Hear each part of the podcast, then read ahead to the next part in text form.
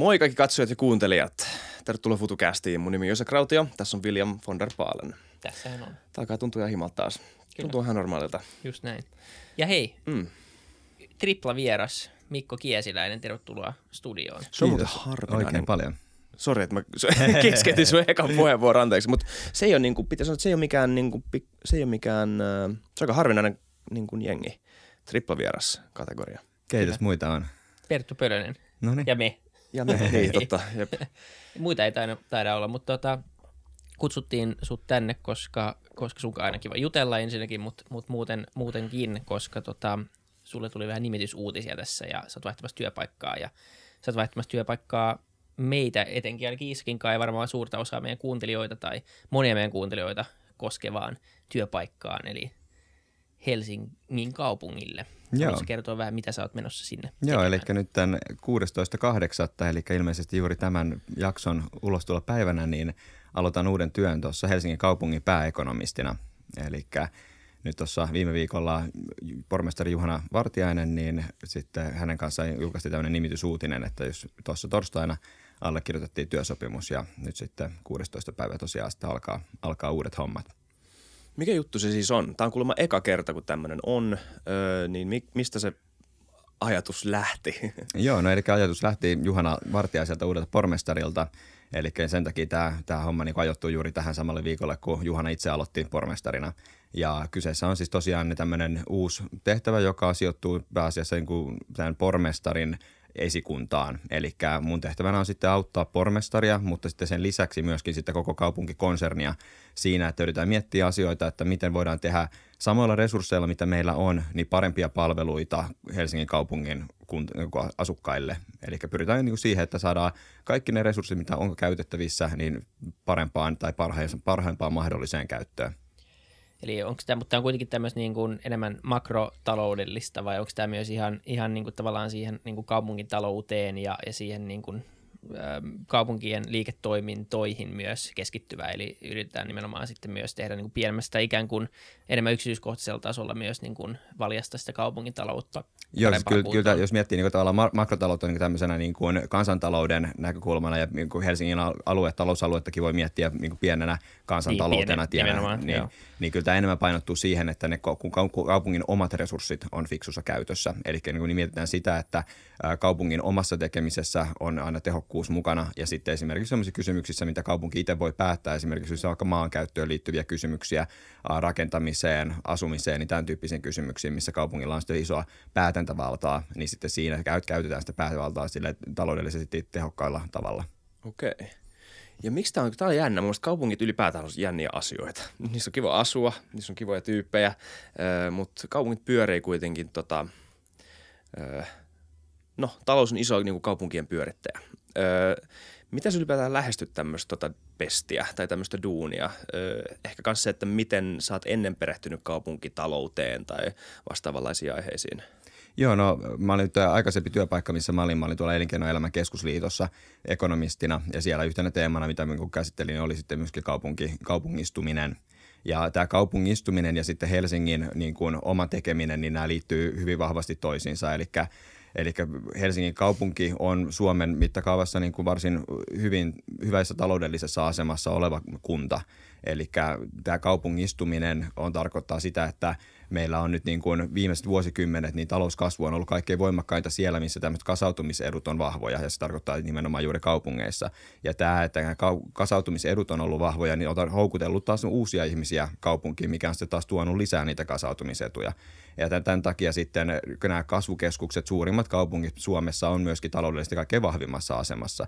Ja tämä on niin kuin tuonut sen taloudellisen pohjan siihen, että on, on hyvät resurssit käytettävissä. Ja sitten taas siitä niin kuin toinen kysymys on se, että no onko ne resurssit, mitä kunta käyttää, niin kuinka tehokkaasti ne käytetään. Että näissä on niin kuin tavallaan kaksi, kaksi niin kuin vähän eri, toisistaan niin kuin erillistä, erillistä niin kuin näkökulmaa. Kyllä. Ja mä en tiedä, niin kuin, miten ihmiset mieltää kaupungin niin kuin, taloutena tai liiketoimena, mutta mun käsittääkseni siis Helsingin kaupunki on yksi Suomen isompia työnantajia, äh, varmaan kolmanneksi suuri absoluuttisesti tai jotain muuta vastaavaa, mutta jos katsoo vaan, kuinka paljon sit kaikki Helsingin kaupungin työntekijät on luultavasti suomalaisia ja Suomessa, eli siinä mielessä varmaan niin kuin Suomen isoin työnantaja. Kyllä. Ja tota, se on ehkä asia, mikä itsellä on mennyt vähän helposti niin kuin ohi, että ei sitä miellä, että miettiä, että kuka nyt niin kuin tavallaan, että mikä on niin kuin kaupunki, että miten, miten siellä on niin paljon työntekijöitä loppupeleissä, niin mitä kaikkea niin kuin kaupunki loppupeleissä tekee? No siis kaupungillahan on ihan valtavan paljon niin kuin omaa palvelun tuotantoa, että siis me suurimman osan kunnan budjetista vie sitten nämä sosiaali- ja terveyspalvelut, että se on, ja niin kuin ne on sellaisia palveluita, mitä kunnan työntekijät tuottavat, ja se on niin kuin varsin, varsin suuri osa siitä kokonaisuudesta.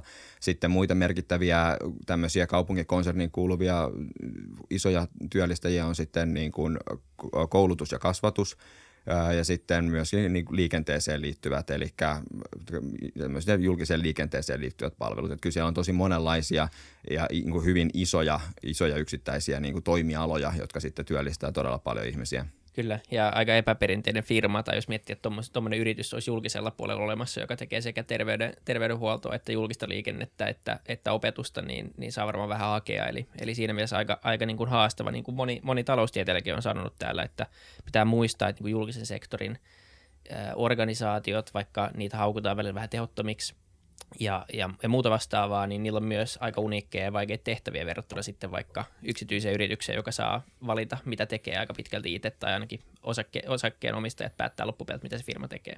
Kyllä, ja siis niin kuin juuri näin, että on, on, on hyvin haastavia tehtäviä, ja sitten kyllä siellä on myöskin niin kuin todella kovaa osaamistakin, että, että kyllä siellä niin kuin laissa organisaatiossa, niin totta kai siellä on sitten hyvin monenlaista missä on suurimmat haasteet tällä hetkellä? Tai minkä parissa te tuutte tekemään työtä, minkä kysymysten? No tänne, tässä vaiheessa nyt on ehkä vielä liian aikaista ottaa niin kuin nostaa tiettyjä teemoja. Niin, nyt, niin, niin, niin. ensi, viikolla, ensi viikolla aloitus ja ei tässä nyt monta päivää ole vielä mennyt siitä, Joo. kun laitettiin nimet paperiin, että täytyy nyt katsoa sitten yhdessä, yhdessä pormestarin. Mitä sä oot ja... tehnyt, Mikko, siellä? Se on vielä kaikki tulevaisuudessa. On Futucast. niin. Joo. Tota, äh, puhutaan niin kuin Helsingissä. Mä, mä tulin metrolta tänne tänään studiolle ja siellä oli tota – öö, niin kuin, mä en lukenut artikkeliin, mutta oli otsikko muuttovirrasta öö, poikkeuksellisesti pois Helsingistä. Koska mä muistan vuosia, vuosia, vuosia enemmän jengiä koko ajan ja aina vaan rakennetaan ja, ja siis saa se kuulostaa negatiivisesti, mutta se on hienoa. Mutta se ei ole varmaan yhtä hienoa, jos rakennetaan ja sitten ihmiset muuttaa pois. Mikä tämä ilmiö on? Mistä on kyse? Mitä on tapahtunut? Joo, mä oon itsekin seurannut sitä tähän kuukausittain aina julkaistaan muutama päivä aina kuukauden päättymisen jälkeen DVV, tai Digi- ja väestövirasto julkaisee näiden äh, ensi ennakkotietoja asukasluvuista, niin ne on tosiaan ollut nyt tämän vuoden puolella. Melkein joka kuukausi on tullut pikkasen alaspäin Helsingin väkiluku. Ja koko ajan on odottanut, että missä kohtaa se kääntyy. Ja nyt vielä, vielä ei heinäkuussa ainakaan kääntynyt nousu, mutta täytyy nyt sanoa, että siinä niin kuin laskunumerot on niin kuin todella todella pieniä, että kun väkiluku on yli puoli miljoonaa, niin puhutaan niin kuin jonkun sadan asukkaan laskusta per kuukausi, eli siis niin kuin mm, okay. täysin niin kuin triviaali. U- uutta siis on se kuitenkin se, että se on laskenut. Että tähän asti niin kuin on ollut todella pitkä monen vuoden yhtä ja täysin yhtäjaksoinen katkeamaton nousuputki päällä. Eli siinä mielessä niin kuin vähän uusi tilanne. Mutta, mutta toisaalta niin, niin varsinkin kun kyse on vielä hyvin lyhytaikaisesta ja niin kuin määrällisesti niin pienestä seikasta, niin itse en kyllä kannata tästä vielä minkäänlaista huolta. Eli itse katon tarkemmin oikeastaan vielä sitten sitä, että miten asuntojen hinnat kehittyy. Ja mm. se kertoo mun mielestä ehkä niin kuin relevantimpaa informaatiota siitä, että mihin ihmiset suuntaa ja mitä he haluavat koska taas sitten jos katsoo asuntojen hintakehitystä, niin se on sitten taas ihan selvää, että Suomessa niin viimeisen viiden vuoden aikana niin Helsingin asuntojen hinnat ovat koko sen ajan olleet luonnollisesti kaikkein korkeimmat Suomessa, mutta sen lisäksi ne ovat myöskin nousseet kaikkein eniten verrattuna mihinkä tahansa muuhun kuntaan mm. Suomessa. Ja tämä antaa mun mielestä niin kuin huomattavasti luotettavampaa informaatiota siitä, että mitkä ihmisten oikeat preferenssit on. Eli näiden, näiden asukastilastojen kohdalla, niin siinä voi olla sitä, että, että nyt koronapandemian myötä niin joku käyttää sanotaan kolmasosa vuodestaan mökillä ja tekee etätöitä sieltä käsin. Ja sitten on saattanut siirtää kirjat sinne osittain tukeakseen jotain paikkakuntaa, johon on sitten tykkää niin viettää siellä aikaa. Tai, tai sitten kyse on siitä, että opiskelijoita on kirjautunut vähemmän Helsinkiin kuin tavallisesti, mikä on sekin täysin niin kuin ymmärrettävää, kun suurin osa viime vuoden opinnoista on hoidettu etäopintoina. Hmm. Just niin piti sanoa just, että varmaan osittain tämmöistä niin kausivaihtelua ja koronasta johtuvaa. Että muuttovirta on ehkä vielä vähän, vähän voimakas sana. Et sanotaan, että jos niinku vuoden päästä ollaan edelleen tilanteessa, että vuoden ajan Helsingin väkiluku on laskenut, niin sitten niinku on syytä vähän tarkemmalle pohdinnalle, että mistä, mistä tämä johtuu. Joo. Tota, kun tämä, tämä, ei, tämä vaikuttaa siltä, että tämä ei ole niin kuin suomalainen ilmiö. Että tästä, tästä kuulee, niin kuin, tai erilaisista muuttovirroista kuulee myös. Siis USAssa on puhuttu paljon siitä, että miten rannikolta on muutettu Austiniin ja tai Phoenixiin tai muualle tämmöisiin niin keskisuuriin amerikkalaisiin kaupunkeihin ja niistä on muodostunut uudenlaisia tota, jonkunnäköisiä hubeja. Mutta onko se sama juttu? No siinä on siinä voi olla vähän, vähän erilaisia niin kuin, teemoja. Että jos katsoo esimerkiksi, katsoin tosi, jos äskettäin Pariisin asukasluvun kehitystä, niin Pariisin asukasluku ei ole kasvanut eikä laskenut juurikaan oikeastaan 90-luvulta nykypäivää. Sit, mistä tämä johtuu, niin siihen mahdollisia selityksiä saattaa liittyä siihen, että joissakin oikeasti tosi isoissa kaupungeissa, niin sen keskuskaupungin ää, tavallaan pinta-ala on jo hyvin täyteen rakennettua – jolloin sitten niin kuin asukasmäärän nouseminen johtaa sitten, olisi mahdollista ainoastaan sitten ää, niin kuin asumistiiv, tämmöisen niin kuin, että neliöitä per henkilö, ja kun tavallaan mm. se kuinka pienesti asutaan, niin se niin kuin pienentyy entisestään. Ja tämä ei ole välttämättä niin houkutteleva niin kuin vaihtoehto, jolloin sitten voi olla se mahdollisuus, että se väestön kasvu sitten tavallaan – keskittyy sille alueelle juuri sen niin kuin hallinnollisen ydinkeskustan ulkopuolelle, jolloin se ei näy sitten siinä ydinkeskustan väkiluvussa.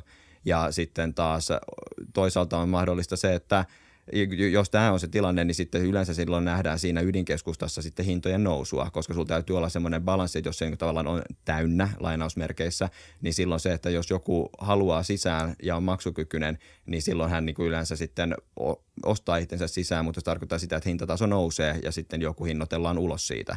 Ja sitten tämähän yleensä on pitää paikkansa, että näissä kaupungeissa Pariisi, Lontoo, New York, niin vaikka niissä väestönkasvu ei ole ollut hirveän voimakasta, niin hintataso on noussut, mikä kertoo siitä, että tämä todennäköisesti on se selittävä tekijä, että siellä on, niin kuin, on hyvin täyttä ja sitten tämä niin kuin houkutus tulla sinne purkautuu sitten siihen, sitä kautta niin venttiilinä, että hintataso nousee.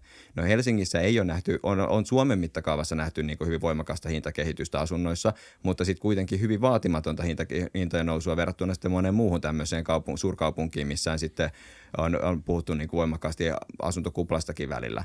Mutta tämä taas mun mielestä indikoi sitä, että Helsingissä tämän niin kuin Helsingin kuntarajojen sisäpuolella on ollut vielä huomattavan paljon mahdollista rakentaa uutta kapasiteettia. Että meillä, niin kuin, jos Suomi, Helsinki olisi niin kuin Pariisin kaltainen kaupunki, niin sitten kyse olisi siitä, että se niin kuin Helsingin kunnan alue olisi rakennettu aivan täyteen ja sitten se kaikki lisäkapasiteetti tulisi sitten sieltä Espoo, Vantaa, Kirkkonummi ja niin kuin sieltä vähän niin kuin sen omien rajojen ulkopuolelta. Niin ja ylipäänsä Suomi on, on maailman väliä, mm. tai niin kuin välien miten asuttu, äh, liian vaikea, liian vaikea li, tota, lause, mutta täällä asutaan niin kuin väljästi. Niin, tai siis harvaan asuttu niin, maa, kyllä. eli se maanpinta-ala suhteessa niin, väkiluku on äärimmäisen harva. Ja, ja sen takia tavallaan se, että, että tota, monessa isossa maailmanluokan metropolissa on enemmän ihmisiä kuin koko Suomessa, eli, kyllä. eli siinä mm. mielessä niin, niin saa sitten olla Suomen kokoinen kaupunki täällä, että joku tuommoinen ongelma, tai sitä ongelmaa kyllä. ei niin kuin, luultavasti synny samassa mittakaavassa täällä. Onko se on epätodennäköistä ainakin. Ja sitten toinen on sitten vielä se, että niin kuin tähän harvaan asumiseen liittyy juuri se, että Helsinki ei ole ihan hirveän suuri metropoli, että verrattuna näihin niin kuin kansainvälisiin kaupunkeihin, mitä tässä on aikaisemmin mainittu. Ja sitten toiseksi niin sitten vielä Suomen koko maan väkiluku ei kasva, vaan että tämä mm. muutto, niin kuin tavallaan väestön kasvu, mitä meillä, tai väestön kasvu, mitä Helsingissä tulee, niin se on sitten pääasiassa muuttovoitosta syntyvää, maan sisäisestä muuttovoitosta syntyvää. Okei. Tämä on ihan mutua. Onko täällä numeroita tähän, että kuinka väljästi asuttu Helsinki on? Koska musta tuntuu, että Helsinki kaupunkinakin jotenkin tuntuu tosi väliä, väljästi asutulta. Siis jos katsoo sitä, että mikä on Helsingin pinta-ala suhteessa väkilukuun, niin, niin se, se on niin kuin kohtuullisen harvaan asuttu Joo. suurkaupungiksi. Jep. Totta kai niin tämä kaveat, että niin kuin suurkaupungiksi, jos sitä vertaa sitten johonkin niin kuin – ruoveteen, niin varmaan aika, niin. aika erinäköiset luvut, mutta, mutta sitten taas... Kaunis paikka muuten. On, mökki on siellä. niin, mutta sitten taas Helsingin keskustassa sitten taas niin kuin ehkä se haaste on se, että meillä tämä niin kuin, niemi, missä tämä meidän kantakaupunki sijaitsee, niin sitten niin kuin rajaa sitä, että kuinka paljon meillä on tämmöistä ihan ruutukaavakaupunkia. Ja sitä meillä on taas tosi vähän verrattuna sitten ihan muihin näihin pohjoismaisiinkin kaupunkeihin. Ja jos on mitattu sitä, että jos niin kuin katsotaan, määritellään kaupungille joku keskipiste ja kuinka paljon meillä meillä on sitten niin kuin tämmöistä oikeata keskustaa saavutettavissa vaikka 15 minuutin matkustuksen säteellä, niin sitten Kööpenhaminasta, Oslosta ja Tukholmasta löytyy huomattavasti paljon enemmän semmoista oikeaa kantakaupunkia kuin Helsingistä. Ja tämä on johtanut siihen, että Helsingissä sitten ää, niin kuin hintaerot eri alueiden välillä on tosi suuret. Eli jos haluaa asua aivan ydinkeskustassa Helsingissä, niin se maksaa melkein yhtä paljon kuin muissakin pohjoismaisissa pääkaupungeissa. Mutta sitten taas meillä niin löytyy sitten eh, Helsingissä niiden vähän hankalampien matkustusreittien päässä löytyy sitten niin kuin hintatasoltaan niin kuin suhteellisesti jopa hyvinkin edullisia asumisvaihtoehtoja. Kyllä, joo, se, se on totta, ja jos katsoo, katsoo nimenomaan, tai niin kuin sanoit, niin, niin Tukholmasta ja muissa vastaavissa, niin se kantakaupunkialuekin alkaa olemaan ole, tota, jo suhteellisen kallista, ja se on, ne on isompia tai isompia, tai Kyllä. isompia kokonaisuuksia ylipäätänsä. Onks, mikä on niin kuin Helsingin visio tai tavoite, onko ajatus mennä enemmän siihen suuntaan, tai mikä on, niin onko jotain semmoista tavoiteväkilukua, mitä yritetään saada, että saadaan ikään kuin, niin kuin tehokas kaupunki luotua, tai niin kuin pystytään tietynlaisia palveluita tarjoamaan, vai, vai onko se nyt semmoinen, että että niin kuin rakennetaan sitä mukaan, kun tulee. Ei varmaan ihan ehkä niin, niin tota, suunnitelmatonta kuitenkaan. Joo, kyllä siinä on tosi, tosi paljon eri, eri tasoisia suunnitelmia on, että siinä e, y, yksi suunnittelutason on se, että on tietyt asuntotuotantotavoitteet, että kuinka monta asuntoa pyritään niin kuin rakennuttamaan kaupunkiin vuoden aikana tai tuleville lähivuosina, mutta sitten on myöskin tämmöisiä pidemmän aikavälin väestöennusteita, että miten arvioidaan sitten, että miten väestöennuste tai uskot, väestön määrä uskotaan kehittyvän niin kuin vuoteen esimerkiksi 2040 mennessä. Ja sitten sitä käytetään ohjaamaan siinä, että millä tavalla tehdään sitten tämmöisiä pitkän aikavälin yleiskaavaa, mikä sitten mahdollistaa myöskin pidemmän aikavälillä sitten lisärakentamisen. Ja tässä sitten täytyy aina muistaa se, että totta kai se, että mitä sä kaavoitat, niin kuin vaikuttaa siihen, miten se väkiluku kehittyy. Että nämä ei ole mitenkään niin kuin yksisuuntaisia niin kuin suhteita, että ensin joku ennuste ja mietitään, että okei, no ennustetaan tota ja rakennetaan sitten, vaan se niin kuin ennuste toteutuu sitä mukaan, kun sitä rakentamista tapahtuu. Mutta sitten se, miten tavallaan voi helpottaa tätä niin kuin haastetta, mikä on juuri tämän kantakaupungin rajallisuuden mielessä, niin on sitten, hintasignaali kertoo sitä, että tämä on se, mitä ihmiset haluaa, haluaa semmoista niin kuin tiivistä kaup- kantakaupunkia, missä on hyviä palveluita kävelyetäisyydellä, niin sitten näiden Helsingillä on tavoitteena investoida huomattavasti raiderakentamiseen, eli uusia ratikkakiskoja ollaan rakentamassa Länsi-Helsinkiin muun muassa, ja sitä kautta sitten niiden varaan on mahdollista rakentaa sitten hyvinkin tiivistä kaupunkirakennetta, mikä on sitten selkeästi sitä, mitä ihmiset tuntuvat hintasignaalien perusteella haluavan.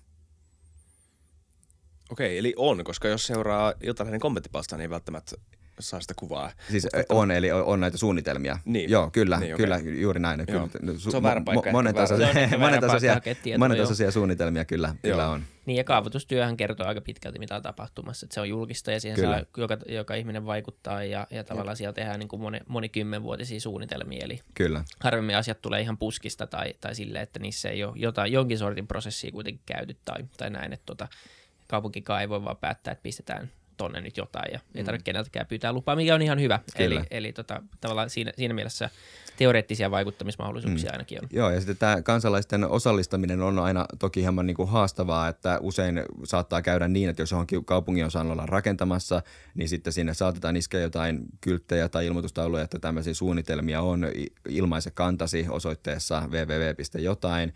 Pyritään saamaan sieltä mielipiteitä. No usein tämmöisten niin kuin osallistumisprosentit jääkö aika alhaisiksi, ja sitten kun rakennustyöt alkaa, niin sitten sieltä tulee vihasta palautetta, että miksei muut kysytty mitään. Ja no, vaikuttamista niin kuin pyritään aktiivisesti tekemään, mutta sitten siihenkin taas liittyy sitten se haaste, että sitten ne ihmiset, joille ne uudet asunnot, rakentamattomat asunnot on tulossa, niin eivät he tiedä, että he ovat tulevia vaikka kalasatamalaisia tai tulevia hernesatamalaisia, hernesaarilaisia, että sitten tavallaan niin kuin heidän äänen saaminen mukaan siihen keskusteluun niin on mm. sitten tosi vaikeaa. Että sitten liian helposti, jos sitten kuunnellaan niin kuin tavallaan niitä, joilla on jo olemassa oleva intressi, niin se usein sitten saattaa olla sen niin kuin rakentamisen vastasta, että ei halua säilyttää sen niin kuin jonkun tietyn parkkipaikan siinä mahdollisimman lähellä omaa kotia tai sitten ei, ei vaan halua sitä rakennustöiden melua siihen naapuriin seuraavaksi pariksi vuodeksi, niin sitten tavallaan tällaisten äänien niin kuin ylipainottuminen on sitten usein pienenä riskinä siinä. Joo. Mä tiedän, että sä et ehkä välttämättä voi sanoa tätä, mutta miksi joku tulisi kysymään tai niin kuin, pitäisi olla helpot kanavat vaikuttaa, mutta en tiedä, niin kuin, en tiedä kuinka henkilökohtaista kysymystä ihmiset odottaa. Mm. Niin totta kai se pitää ehkä vaan niin kuin ne, ne tuota prosessit tehdä tietoisiksi niin. ihmisille ja, ja ne kanavat tehdä, mutta tietenkin se on niin kuin sama ongelma kuin monessa asiassa yhteiskunnassa, eli sulla on sulla on niin kuin jonkinlaiset vaikuttamiskanavat ja, ja tietenkin tiedon ulossaaminen on kaikille haastavaa, ihan sama mikä se tieto on. Ja sitten sit sulla on tavallaan niin kuin rajapintaongelma, eli, eli kaikki ei ole, ei ole valmiit käyttää nettiä tai niin. eikä se nyt niin, ole ainoa, siis on, on muitakin tapoja vaikuttaa, on, on niin kuin järjestetään kaavaesittelytilaisuuksia ja muuta vastaavaa, mutta tota, kuitenkin se, se, se, on, se on varmasti just näin, että, että tota, siinä on myös omat haasteensa siinä mielessä. Mutta tota, um, niin, Mulla olisi ainakin kysymys tota, liittyen Helsinkiin, tai totta kai, se, liittyen keskustaan, koska sekin on toinen artikkeli tai tämmöinen lööppi-aihe, mistä on niin paljon kuultu, on tämä elinvoimaisuus ja, ja ylipäätään se, että mikä on se pitkänä visio keskustalle nimenomaan ja miltä se tulee näyttämään. Ja, ja sitten tota, joku Halonen lähti pois muutama kuukausi sitten, sittenkin tehtiin kauhea haloa ja tehtiin paljon makrotason analyyseitä yhden niin kuin anekdootin perusteella ja näin, niin mikä niin kuin se niin kuin, mitä tapahtuu? Mikä on näkymä keskustalle? Niin. No itse olisin aika varovainen vetämään johtopäätöksiä nyt tämän pandemian aikana siitä, että mikä sen keskustan tulevaisuus on. Että jos nyt miettii tässä niin kuin omia havaintoja viimeisen kymmenen vuoden ajalta, niin kyllä mun mielestä Helsingin keskusta on koko ajan muuttunut niin kuin houkuttelevammaksi paikaksi viimeisen kymmenen vuoden aikana. Ää, et pandemia nyt toki on poikkeus ja niin kuin, jos sen jättää huomioimatta, niin mä seison, seison edelleen tämän teesin kannalla, että keskusta, kuulla, koska keskusta mä... houkuttelee kyllä itse sekä asuinpaikkana että niin kuin ajanviettopaikkana. Joo, siis koska jep, ettei, nyt mä tunnen itteni hulluksi, koska siis niin kun kuulee koko ajan sitä, että miten se näivettyy ja näin, ja se voi olla, että mun feedin vaan syötetään semmoista, niin kuin, että joku algoritmi on identifioinut tämän niin kuin triggerin, mutta tota, mut tuntuu nimenomaan siltä, että se niin kuin koko ajan paranee. Onhan siis Helsingin keskusta elinvoimistunut viimeisen kymmenen vuoden aikana. Että tänne on tullut niin kuin merkittävästi niin kuin asioita ihan niin kuin perustyypin näkökulmasta lisää ravintoloita, lisää asioita tehdä ja ylipäätänsä niin kuin Helsinki on kuitenkin niin kuin kaupunkina keskusta on puhdas, siellä on hyvä olla ja, ja siellä on paljon hyviä asioita. Ja, ja siellä on myös, Ilmanlaatukin on parantunut. Kyllä, ja, ja siellä on paljon niin kuin hyviä hienoja alueita ja, ja mahdollisuuksia. Totta kai sitä voi kehittää ja pitääkin kehittää ikuisuuksiin saakka, mutta kyllä se – se jotenkin se näivettyisi tai niin mä en oikein itse näe sitä tai tunnista sitä eh. trendiä, että päinvastoin kyllähän niin Helsinki kansainvälistyy joka vuosi ja sen houkuttelevuus vaan kasvaa. Ja mä uskon, että se painopiste tulevaisuudessa on juuri noilla, mitä sä mainitsit tuossa, eli niin kuin ravintolat ja tekeminen. Mä uskon, että nämä on nimenomaan niin kuin keskustan vetovoiman niin kuin menestystekijät, että se mikä on ollut pitkään niin kuin menestyksen niin kuin kolmas kivijalka on ollut tämä vähittäiskauppa – ja, ja siinä kohtaa niin kuin se, se tulee muuttumaan vielä paljon niin kuin hyvin voimakkaasti ja sen muutoksen vaikutukset keskustan vetovoimaisuuteen, niin ne ei välttämättä ole pelkästään positiivisia. Eli tämä verkkokaupan lisääntyminen tulee olemaan todella voimakas trendi seuraavan kymmenen vuoden aikana ja, ja ja varmasti tulee olemaan sellaisia kauppa- ja vähittäiskauppatoimijoita, jotka ei pärjää siinä murroksessa. Ja tämä voi kyllä aiheuttaa niin kuin hyvin voimakkaitakin muutoksia siitä, että minkälaiset liiketilat on ää, niin kuin kaupallisesti houkuttelevia, mikä on se vuokrataso.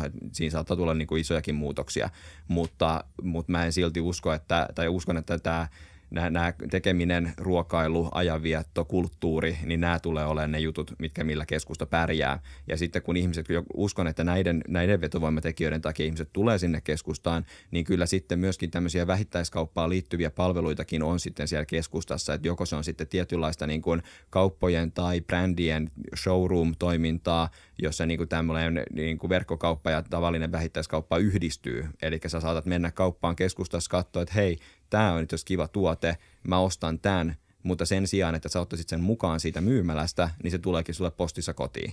Niin tämän tyyppinen niin kuin ostos, ostoskanavien yhdentyminen, niin kuin uskon, että tulee olla kyllä iso, iso trendi.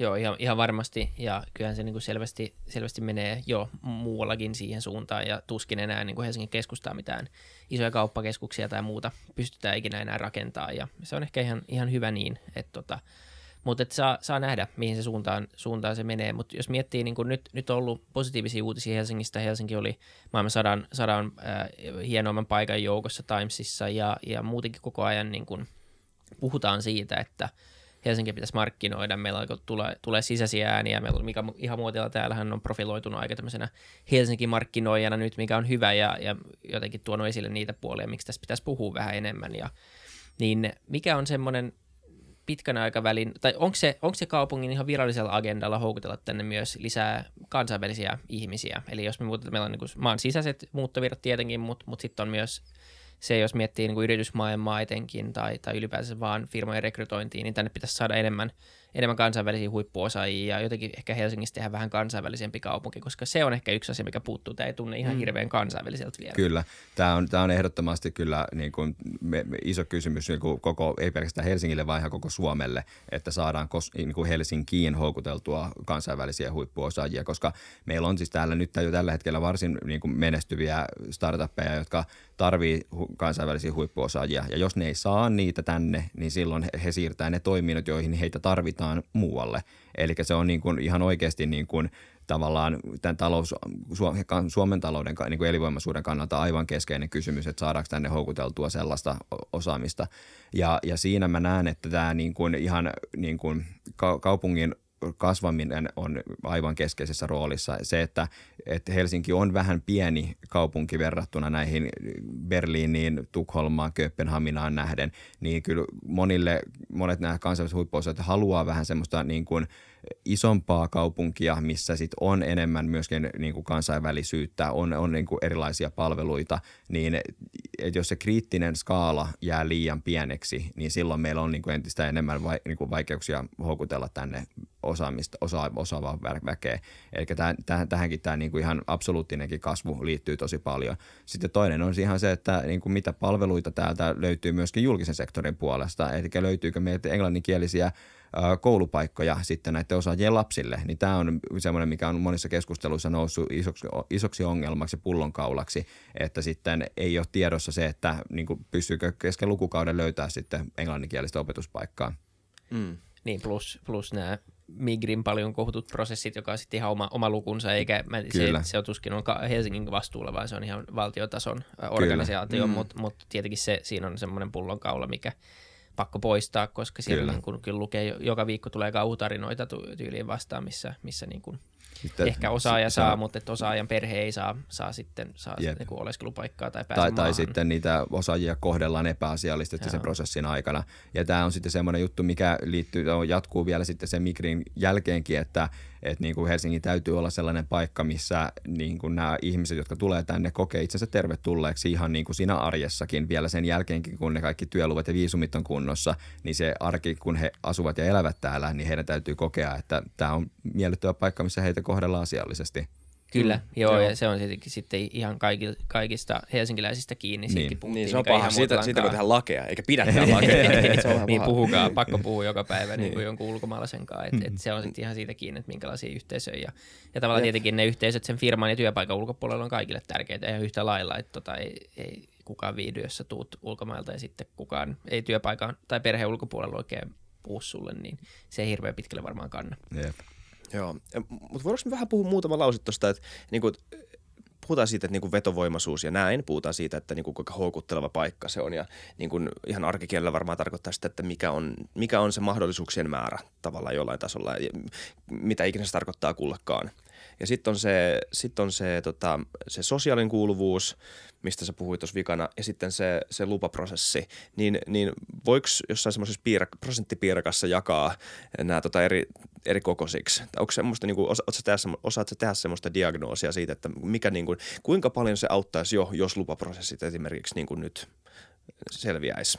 No sanotaan, että tuommoista piirakkajakoa tuosta nyt aika, varmaan aika niin. vaikea tehdä, mutta sen, sen pystyy sanoa, että se varmasti vaihtelee tosi paljon se piirakan niin kuin näkökin siitä, että millä tasolla, minkä tason osaajia haetaan. Mm. Eli se vaihtelee tosi paljon siitä, että, että puhutaanko nyt niin kuin kokeista tai vaikka sairaanhoitajista vai puhutaanko nyt jostain huippukoodareista, niin tavallaan niin kuin ne, ne asiat, missä se homma tökkii, niin vaihtelee sitten aika paljon sen niin kuin tavallaan osaamistason tason suhteen. Että varsinkin siellä kaikkein niin kuin korkeimman osaamisen päässä, niin siellä niin kuin justiinsa nämä lasten koulukysymykset nousee niin kuin tavallista useammin sitten niin kuin ongelmaksi. Ja sitten taas, taas muissa jutuissa niin sitten saattaa olla enemmän siitä, että – että ää, niin kuin Migri vaatii tunnistautumista jossain toisessa maassa kuin se lähtömaa, mistä tämä henkilö on tulossa, niin pitää käydä sitten toisessa maassa Suomen suurlähetyssä tunnistautumassa, että voi saada jättää edessä niin kuin lupahakemuksen sisään, niin sitten siellä on hyvin, hyvin erityyppisiä nämä, nämä haasteet. Joo. Minkälaisia taloudellisia haasteita mahdollisesti sä pääset perehtyä niihin, mutta mut mit, mitkä on sellaiset asiat, jotka voi sitten vaikka viedä Helsingin kaupungin tai Helsingin talouden epävakaalle polulle seuraavan kymmenen vuoden aikana. Nyt muuttovirroista, ne ei näytä olevan ainakaan tällä hetkellä vielä semmoinen niin iso megatrendi, että täällä lähti suurin osa veronmaksajista jonnekin muualle. Ää, no, asuntojen hintojen täysin semmoinen käsistä karkaaminen oli yksi, mutta mut sekään niin kuin datan valossa ei näytä hirveän todennäköiseltä Helsingissä, niin onko jotain muuta? No se, että ihmiset muuttaa, niin parhaat osaajat, parhaat veronmaksajat lähtee muualle. Nyt mä vastaan täällä, mutta siis... Jos Marimekolla alkaa mennä huonosti, niin se... No, niin. siis, kyllä, kyllä mä näen juuri tämän, tämän viimeisen äh, niin kuin muuttoliikkeen Suomen rajojen ulkopuolelle. Se, sen mä näen niin kuin ehdottomasti suurimpana huolenaiheena. Eli meillä on nyt ollut jo tässä viime vuosina, ainakin ennen koronaa, nyt en, en ole katsonut koronan aikana vielä uusimpia lukuja, mutta ennen koronaa meillä on ollut pit, pitkä, pidemmän aikaa se tilanne, että ää, korkeakoulutetuista Suomen kansalaisista niin on ollut nettomaasta muuttoa – ja, ja siis se, että ihmiset muuttaa, suomalaiset muuttaa ulkomaille, hakee oppia, tulee takaisin, hyödyntää sitä oppimaansa täällä, niin se, se on kaikkien eduksi. Itsekin olen opiskellut neljä vuotta Briteissä ja tullut sitten sen jälkeen takaisin Suomeen. Ja koen, että mä oon hyötynyt siitä, että mä oon käynyt ulkomailla, nähnyt vähän maailmaa ja oppinut siellä uusia asioita. Mutta sitten jos tämä nettomaasta muutto on niin kuin jatkuvasti vuosi toisensa perään negatiivista, niin se on, se on niin kuin huolenaihe. Ja, ja tässä on niin kuin jo ollut alla niin korona ennen niin kuin useamman vuoden trendi, kun tämä on ollut se tilanne. Ja tämä on mun mielestä semmoinen, niin kuin mikä, mistä mun mielestä Suomessa ei ole vielä niin kuin tavallaan hoksattu, että tämä on pidemmän päällä jatkuessa, niin tämä on oikeasti tosi, tosi vaarallinen juttu. Ja tähän pitäisi kiinnittää oikeasti paljon, paljon enemmän, nykyistä enemmän huomiota. Jep, mitä voi tehdä? Ei voi pakottaa jengi jäämään, jos ei halua. No siis siinä onkin se, että, että kyllä se on niin kuin porkkanolla niin kuin niin. houkuteltava, että se on pakko tehdä tästä paikasta entistä houkuttelevampia ja niin kuin se, ehkä tässä on just se, iso juttu, että meillä on riittänyt se, että niin kuin 70-luvulta 90-luvulla meillä on riittänyt se, että Helsinki on ollut Suomen houkuttelevin paikka. Ja sitten mm. sä tiedät, että silloin sä niin saat sen koko Suomen kokoisesta alueesta saat sen niin kovimman talentin Helsinkiin mutta nykypäivänä se ei enää riitä. Et jos sitten Berliini, Tukholma, Kööpenhamina, Lonto on paljon, paljon houkuttelevampia kuin Helsinki, niin sitten se top talentti tästä maasta kyllä lähtee niihin kaupunkeihin. Eli nyt tavallaan se, tässä on niin kuin siitä maakuntasarjasta ja divarisarjasta ollaan nyt niin kuin noustu siihen liikasarjaan. Ja tämä on ihan puhtaasti tämmöisen globalisaation seurausta, eli kielitaito on parantunut, matkustusyhteydet on parantunut, tullut Schengen, työlupa-asiat on poistunut, niin tämä on, niin kuin, me ollaan niin kuin liitytty tähän nyt niin kuin kansainvälisten kaupunkien kilpailuliigaan. Ja, ja nyt kun, kun siihen ollaan liitetty, niin ei auta muu kuin pärjätä.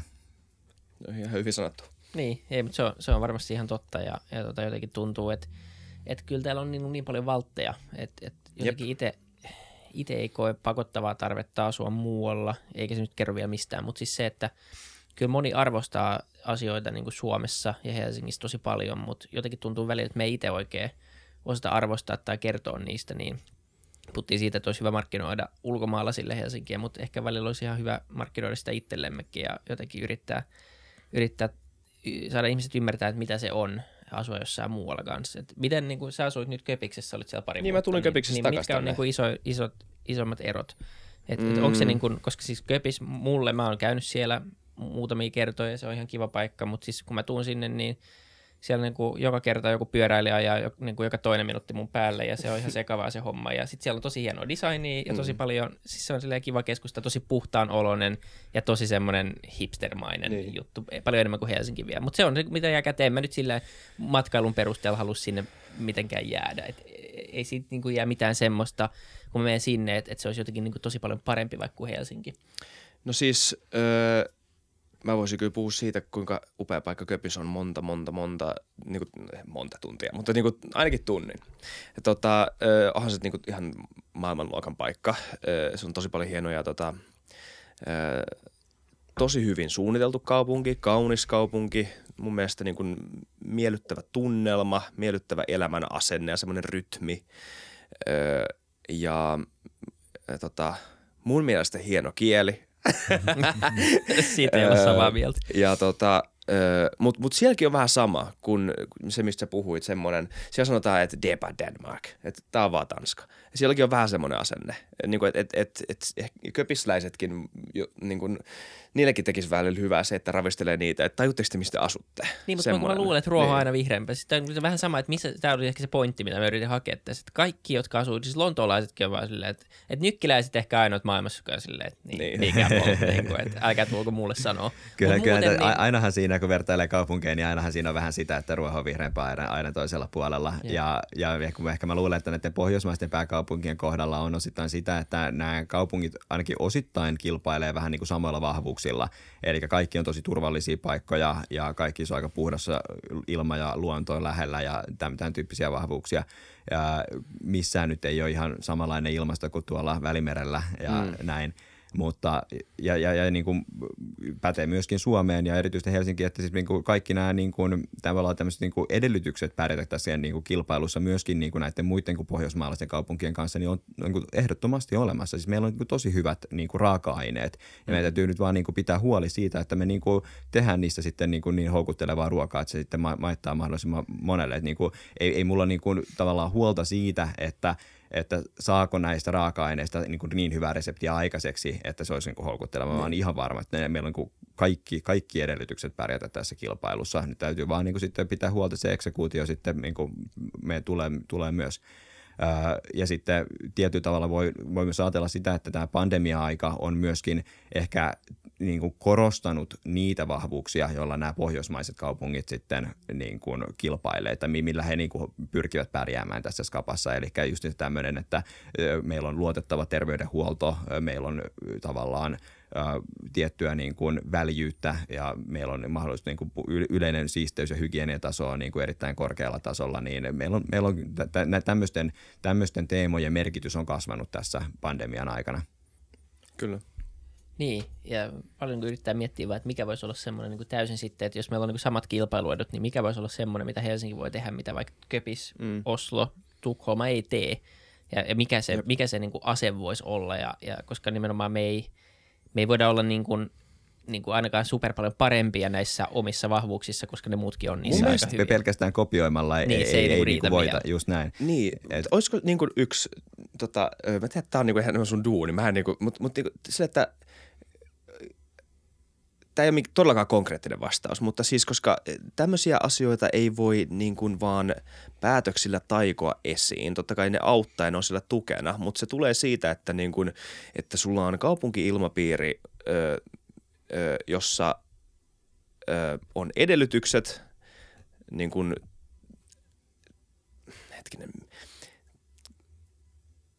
jonkunnäköinen luovuus varmaan – ja jonkunnäköinen niin kuin toteuttamismahdollisuus sille luovuudelle, jonkunnäköinen luovuuden arvostaminen – varmaan tämmöiset asiat ja semmoinen niin kuin erilaisen luovuuden myös, niin kuin, että laajennetaan sitä spektriä ja laajennetaan sitä, että, että annetaan, luodaan tilaa sille, että ihmiset pystyy niin kuin ihan itekseen tekemään jotain. Että ei sille, että nyt tänään on Helsingin kaupungin tämä ja tämä tapahtuma, vaikka nekin on varmaan tosi kivoja, mutta se ei ole se, mikä niin kuin tekee sen itse jutun. Mun mielestä persoonallinen luovuus on, on tosi hyvin sanottu ja mun mielestä niin kuin Slash kuvastaa sitä monella tapaa tosi hyvin.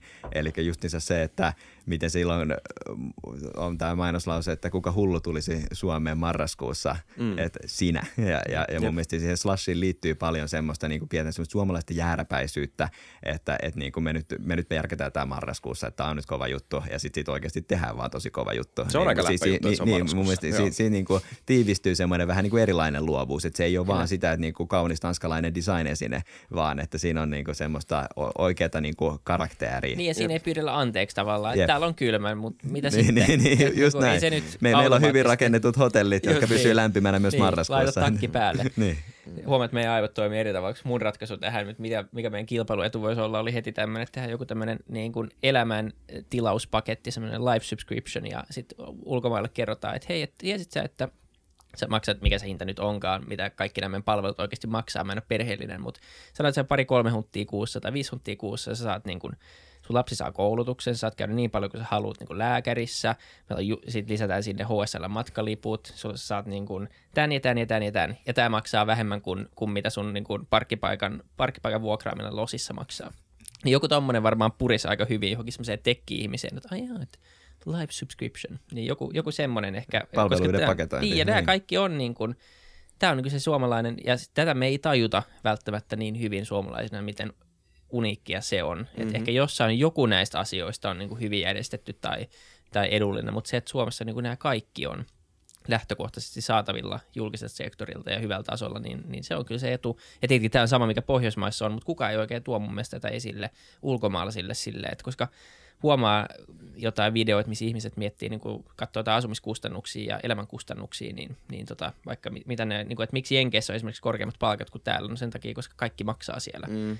Ja, ja tota, sitten ne menee niin kuin täysin shokkiin, kun kuulee, että täällä ei niin kuin, se kaikki se, mitä ne, mistä ne maksaa, niin meille tulee tavallaan okei, okay, verojen kautta osittain totta kai, mutta et kuitenkin se, se ei ole niin yksinkertaista, niin, niin tota, joku semmoinen, semmoinen varmaan voisi toimia ja vetoa ihan hyvin ihmisiin. Kyllä.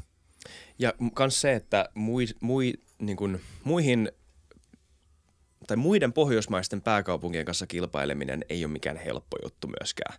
Se pitää muistaa. Niin ja näin on koko ajan, kaikki nämä kaupungit valitaan niin maailman parhaimmiksi Niin, paikoiksi maailman elää. parhaimmat paikat. Tämä, tämä on minusta erittäin tärkeä huomio, että Niin. niin. siis se, tämä niin kuin pohjoismainen, pohjoismainen aluesarja on, on niin kuin kyllä tosi kova, kor, korkealla ihan sitten siinä kansainvälisessä kilpailussa. Niin. Että Jos me puhutaan siitä niin kuin liigasta, niin ne on kyllä siellä niin ne, kuin ne on playereissa kärjessä. joka vuosi. Ja, Ja, ja, se- pohjoisen konferenssin finaali. Niin, niin ja, ja, ja tietyllä tapaa tämä on mun mielestä niin kuin Suomi, su, siis ehdottomasti Suomen onni, koska, mm. koska aina, aina kun sulla on niin kuin kovatasosta kilpailua lähellä, niin se ki- kirittää suokin sitten parempiin suorituksiin.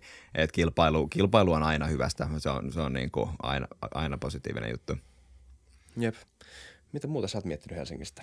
Mä oon just vasta muuttanut tänne, mä oon vähän Turussa täällä. Niin, en, siis mä mietin, kyllä mä, en mä, pakko sanoa, että tota, jotenkin en, ei tule niin, niin paljon mietittyä sitä, koska täällä asuu. Sitten täällä nyt vaan tekee juttuja. Et se ei ole semmoinen niin asia, mitä sen, sen enempää pohtii koko ajan, mutta mut kyllä se, niin kuin se, mikä on nimenomaan tärkeää, on se, että että olisi houkutteleva ja täältä ei lähtisi ihmisiä. Ja sitten se, että niin kuin kaupunkina uskaltaisi olla tarpeeksi niin kuin pitkäkatseinen ja rohkea ja tekisi jotain semmoista, mitä muut kaupungit ei tee. Ja se on totta kai vaikea, mutta se on sama pätee niin kuin kaikkiin myös yrityksiin, että jos pystyy niin kuin näkemään jotain tai ymmärtämään jotain ja tekemään se vähän ennen muita, niin se voi olla niin kuin tosi iso hitti. Niin mä en tiedä tarkalleen, että mikä se voisi Helsingille olla vielä, mutta, mutta se, että tänne löytyisi niitä niin kuin kokeilujuttuja. Ja sitten tavallaan se, että mitä nyt itse olen ymmärtänyt, niin Helsingissä on, on, Helsinki tukee tosi paljon yritystoimintaa, tänne tulee kaupungin omia inkubaattoreita tämmöistä, ja se on niin tosi tärkeä asia, että täällä niin kuin kaupunki olisi jotenkin niin kuin tukemassa ja mahdollistamassa yritystoimintaa, että se on tietenkin itselle niin kuin lähellä sydäntä, ja, ja nyt oman kokemuksen mukaan, kun, on, kun Helsingin kaupungin kaulu jonkun verran tekemisissä nyt omien ravintoloiden tiimoilta, niin, niin se on ollut aika helppoa. Eli niin kuin lupahakemukset on helppoa ja saadaan neuvoa. Ja, ja se oikeasti niin kuin se asetelma on, että autetaan eikä se vaan, että kokeilepas onneas ja sitten katsotaan, että mitä sulle kirjoitetaan, mikä ehkä joskus on ollut vähän tämä niin kuin asenne. Ja se, se ei tunne enää yhtään pätevän, että, että oikeasti niin kuin voi yhdessä kaupungin ja kaupunkiympäristön kanssa voi alkaa niin kuin miettiä, että okei, meillä on tämmöinen terassialue tässä tai torialue tässä ravintola edessä, että mitä sen kanssa voi tehdä. Ja sitten se ei ole semmoista, että no luepa tuosta säännöksestä 572 ja yritä löytää joku tapa päästä tuosta vaan.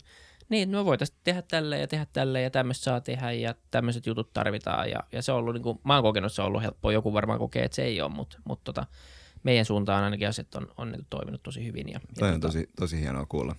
Ja loppupeleissä kuitenkin yritykset on, on niin kuin aika isossa roolissa siinä, että mitä ne tekee niillä omilla, omilla asioillaan ja, ja niiden omien liiketilojen kanssa, koska ja siinä pitäisi olla niin kuin tavallaan just semmoinen symbioosi, missä saa tehdä tarpeeksi ilman, että totta kai kaikki tekee ihan mitä sattuu, että siitä tulee. Mutta jos katsoo vaikka Tukholmaa Köpistä, Mm. missä se tunnelma tosi paljon mun mielestä lähtee siellä on, että, että kun sä menet sinne illalla, niin siellä on tosi paljon lasitettuja terasseja, siellä on tosi paljon terasseja, paljon Joo. ihmisiä istuu ulkona ja, ja, ja aikaisin jo, Joo. siis huhtikuussa ja johonkin marraskuun alkuun vielä vilteilee ja musa soi kadulle ja tämmöistä. Se, se on semmoinen niin kuin, kaupunkielämä, mikä ehkä vähän Helsingissä puuttuu, koska tai se on ainakin lyhyempää, se on niin kuin se, Niin silloin, sen kun on hyvä keli, on niin, lyhyt, niin. kyllä, mutta se on Mut vähän se- niin kuin semmoista niin kuin lyhytkestoisempaa täällä, eikä semmoista niin kuin yhtä, että niin kuin Tukholmassa on, on huhtikuussa oikeasti ihmiset on jo on niin kuin terdeillä. Niin ja se ei ole sään takia. Ei. Se ei ole siksi, että se, on, vaan, parempi että, sää. että siellä ollaan vaan. Niin. Nyt tässä korona-aikana muutamia ravintoloiden eteen tuli näitä semmoisia kasvihuoneita, Joo. joiden sisään pääsee istumaan, niin tota, mä todella toivon, että ne tulee jäädäkseen, että ne on tosi oikein, oikein freesi, freesi juttu kaupunkikuvaan. Niin ja se on hyvä esimerkki siitä, että reagoitiin ja ehkä, ehkä tässä koronasta jää tämmöisiä asioita sitten. Ja, ja tavallaan, mutta se on ehkä semmoinen, mitä kaupunki mikä tahansa kaupunki varmaan voi kehittää sitä, että, että kun ei kaupunki voi tehdä kaikkea itse päin vastoin, se pitäisi tehdä loppupeleissä unelmatilanne, että kaupunki tekee mahdollisimman vähän itse ja vaan mahdollistaa Juuri ja näin. antaa niin kuin avaimet niille tekijöille. Mm.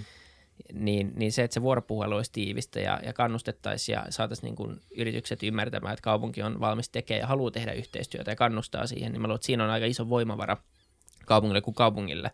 Eli jos saa niin kuin yrittäjät tavallaan riskeeraamaan tai valmi, ne on valmiit ottaa riskiä ja tekee ja, ja tietää, ettei ainakaan sitten tule mitään sellaista uhkaa, että pitää ottaa kaikki pois kahden kuukauden päästä.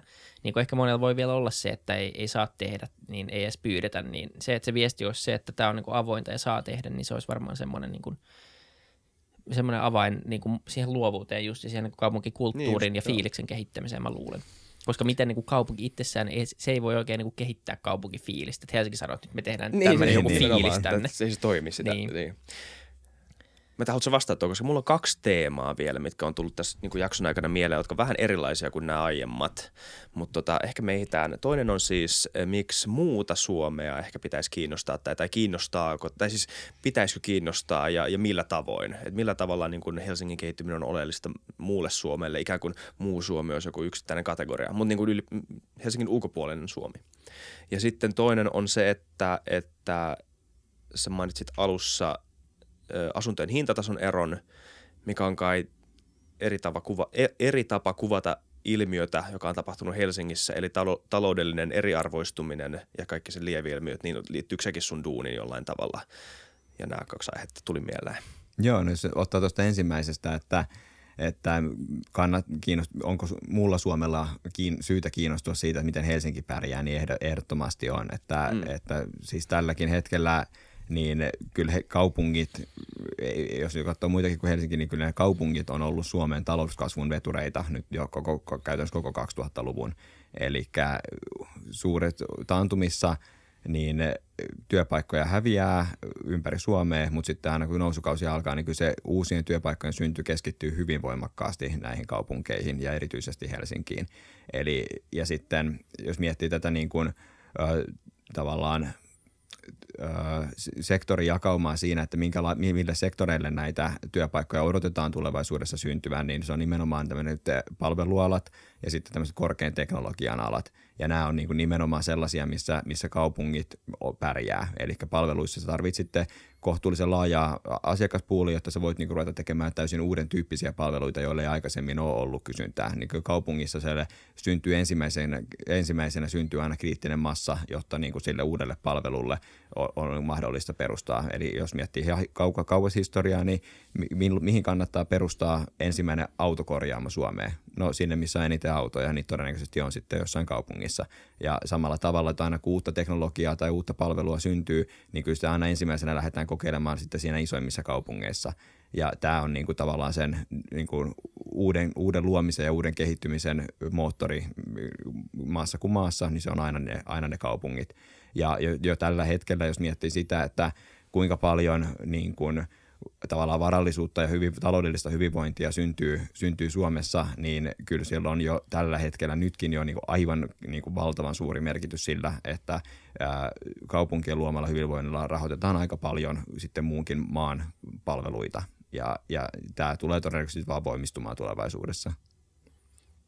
Kyllä. Ja sitten se tota, toinen, jonka jo itse unohdin, niin, se niin kuin eriarvoistuminen tavallaan, tai se, että niin kuin, miten sä näet tämän ilmiön ylipäätään. Mä käytän nyt termiä taloudellinen eriarvoistuminen, mutta niin kuin, mikä, mistä ilmiöstä on kyse sun mielestä? No si, siinä, siihen liittyy tavallaan globaalissa mittakaavassa, jos miettii taloudellista eriarvoistumista, niin äh, ehkä iso, mikä dominoi sitä keskustelua, on ollut se, että tämmöiset teknologia liittyy usein tämmöinen, että voittaja ottaa koko markkinan dynamiikka. Eli Google toimii globaalina markkinajohtajana hakukoneissa yli 95 prosentin markkinaosuudella. Se on niin kuin ottanut sen koko markkinan haltuun. No, se tarkoittaa sitä, että Googlen omistajat ja työntekijät, niitä on tullut ihan niin kuin satumaisen rikkaita. Ja, ja tämä, tämä on luonut sellaista, että ne on, niistä on tullut niin, niin poskettoman rikkaita, että se on, niin kuin, on ihan absurdia tavallaan. Ja, ja, ja, ja tämä, niin kuin, vaikka niitä on lukumääräisesti aika pieni joukko, niin se, se rikkaus, mikä heille on kohdentunut, on niin valtava, että se niin kuin hämmästyttää ja muuttaa yhteiskuntaa. Tämä pääasiassa koskee ehkä enemmän Yhdysvaltoja mm. kuin Suomea. Et Suomessa tämmöistä tämmöistä niin kuin eriarvoistumista, mikä dominoi tätä kansainvälistä eriarvoistumiskeskustelua, niin ei, ei käytännössä ole juurikaan nähtävissä. Sitten meillä on tämmöistä ihan koti, kotimaista niin kuin varallisuuden uudelleenjakoa, mikä liittyy ehkä pääosin tähän asumisvarallisuuden hintakehitykseen. Eli ne, ne joilla on, on, on vuosikymmenen sitten tai useampi vuosikymmen sitten ostanut asunnon pääkaupunkiseudulta, niin se varallisuuserän arvo on noussut erittäin voimakkaasti. Jos sitten samanikäinen, saman koulutustaustaan, samanlaisen työpaikan omava henkilö sattuisikin asumaan vaikka siellä jollain pikkupaikkakunnalla Iisalmessa ja ostanut sitten samaan aikaan samaan arvoisen asunnon, niin siitä niin kuin, siinä asunnon arvosta ei enää niin kuin, ihan hirveän paljon on jäljellä, no mm. vähän liioitelle, on, on sille edelleen arvo, mutta, mutta se arvon kehitys on aivan erilainen kuin mitä se on sitten ollut hänen niin kuin verrokilla, joka on ostanut sen jostain Helsingin, Helsingin alueelta. Ja, ja tämä niin kuin, ei, ei nyt ole vaan kyse niin kuin muutamasta esimerkkihenkilöstä, vaan tämä on niin kuin Suomen kansantalouden niin kuin mittakaavassa ihan äärettömän iso kysymys on ollut, tai niin kuin mer- merkittävä kysymys on siinä, että meidän niin kuin tämän asumisvarallisuuden arvon uudelleen jakautuminen, niin se, se, se on niin kuin todella dramaattiset niin kuin vaikutukset. Et puhutaan niin kuin miljardi, miljardien uudelleenjaosta. Niin kyllä, koska se on tietenkin myös mahdollista, jos miettii niin vakuusarvoja, voi hakea lainaa, voi tehdä, voi tehdä, ottaa enemmän riskiä ja muuta vastaavaa. Ja se kysymys on niin kuin tavallaan joku kyynisempi voisi sanoa vaikka, että no että se on oma valinta, missä sä asut ja asunto on sijoitus ja siinä on omanlainen, omanlaisensa riskinsä ja markkinat määrittää jokaiselle kohteelle oikein hinnan ja voi voi. Mutta sitten jotenkin se, se tuntuu vähän yksinkertaiselta, koska kyseessä on ihmisen koti. Mm. Se on eri asia, jos sä ostat vaikka sijoitusasunnon ja sun, asi, sun idea on hakea vaan sille tuottoa, tai sä ostat jotain asuntorahastoa, ja sitten se asuntorahasto ei ollut niin fiksu, ja se on jostain syystä ostanut Pohjois-Suomesta pelkästään asuntoja, vaikka urbanisaatio on ollut selville viimeiset 30 vuotta, niin sitten se on niinku vähän menee omaan piikkiin ja voi voi kategoriaan. Siis Mutta tavallaan sitten, jos sä niinku ostat kodin ja sä asut siellä ja sulla on niinku juuret siellä, ja eihän nyt tietenkään ole tarkoitus, että jokainen ihminen Suomessa asuu Helsingissä päin vastoin, meillä on iso maa, ja, ja kaikkien etu on, että tämä maa on, on myös, tai täällä asuu ihmisiä ympäri tämän maan, että me voidaan ylläpitää jotain palveluita ja työpaikkoja. Että jos kaikki asuu Helsingissä, niin mi- mihin me tarvitaan tätä loppumaata. Jep, tuossa on niin muutama kysymys. Ehkä se, missä niin kuin, mulla tulee se niin kuin, suuri sympatia, missä tämä muodostuu niin ongelmaksi, on, on juuri se tilanne, että jos sulla on asunto, joka vaatii remonttia, vaikka kerrostaloasunto, joka vaatii putkiremonttia, mutta sitten ää, syystä tai toisesta pankki katsoo, että sen asunnon arvo remontoitunakaan ei vastaa se remontin hintaa, jolloin sitten pankki ei myönnä siihen lainaa. Mm. Niin tämä on sitten kyllä niin kuin, ei, ei, ei mulla ole mitään ratkaisua siihen, mutta kyllä se tuntuu munkin mielestä vähän kohtuuttomalta, että jos sulla on niin kerrostaloasukas, joka haluaisi remontoida, tehdä niin kuin putkiremontti siinä taloyhtiössä, mutta sitten siihen ei saa rahoitusta, niin se ei ole ihan, ihan helppo yhtälö ja se tuntuu aika, aika kovalta niin kuin tilanteelta.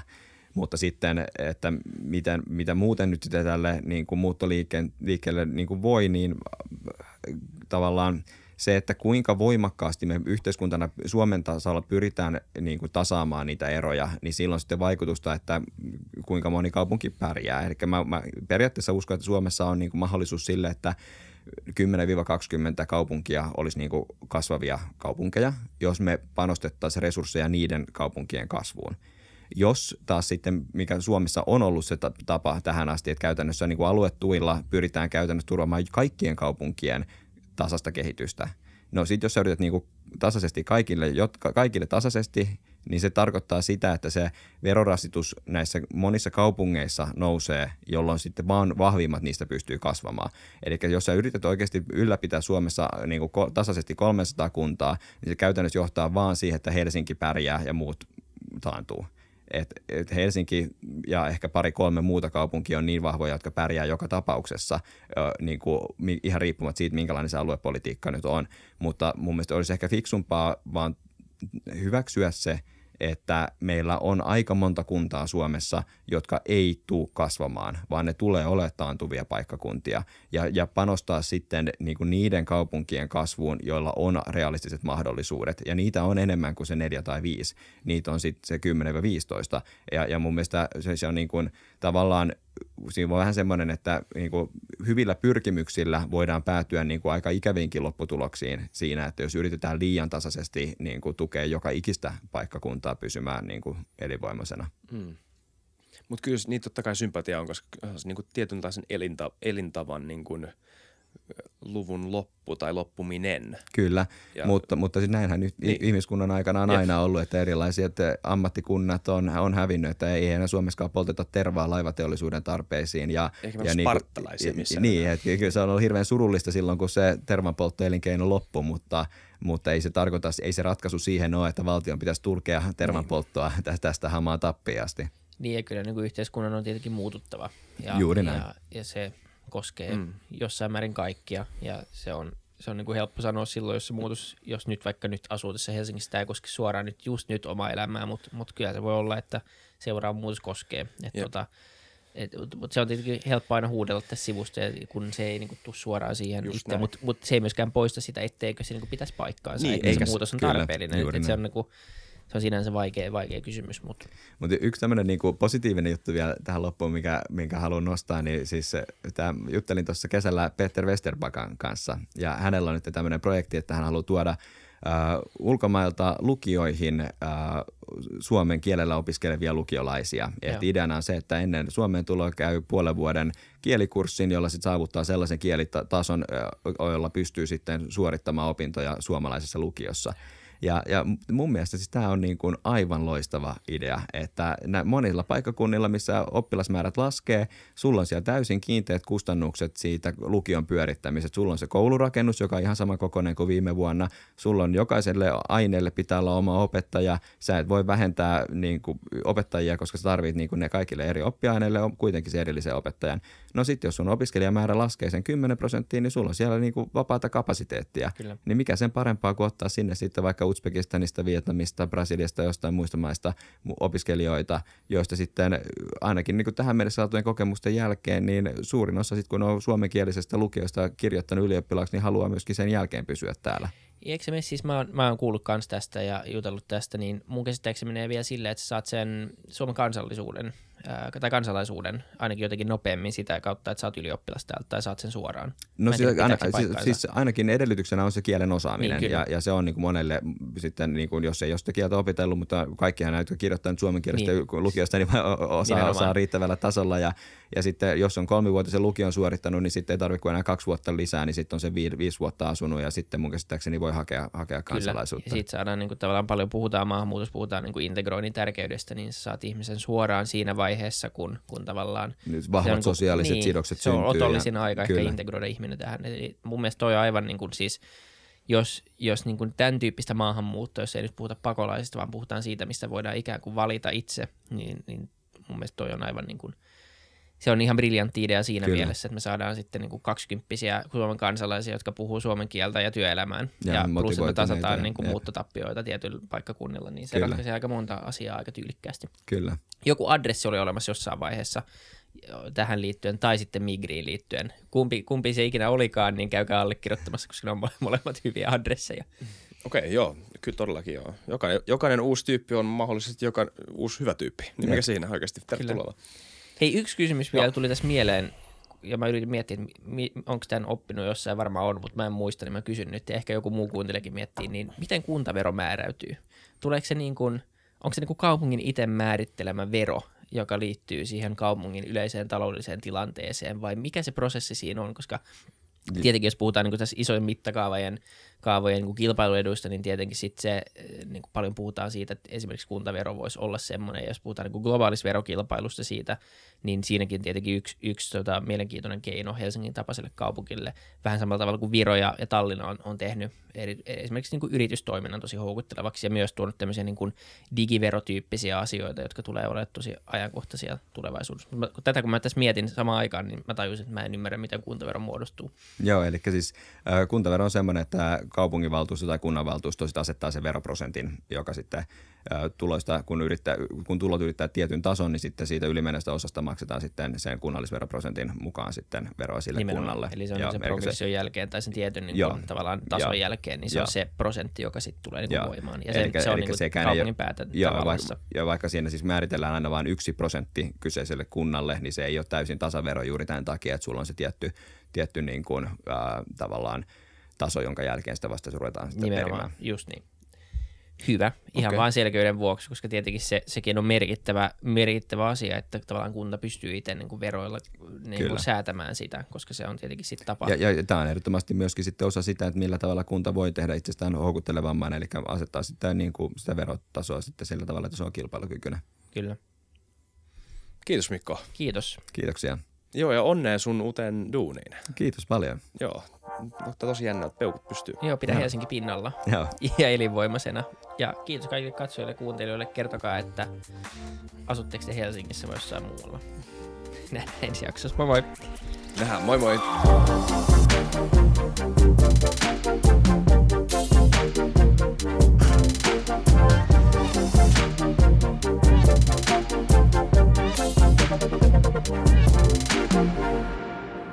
Kiitti kaikille kuuntelijoille, yhteistyökumppaneille ja FutuCastin koko tiimille. Isa Kraution ja William von der Baalinin lisäksi, Isa Krautio minä, tiimiin kuuluu tuotantovastaava Samuel Happonen ja media vastaava Tuumas Lundström. Ja kiitos Niko Noanalle tästä upeasta tunnaribiisistä, joka on mukana Lululandissä. Seuratkaa mitä somessa nimimerkillä FutuCast, millä tahansa podcast-alustalla ja niin ja saa arvostella. Mielellään. Thanks. Moi moi.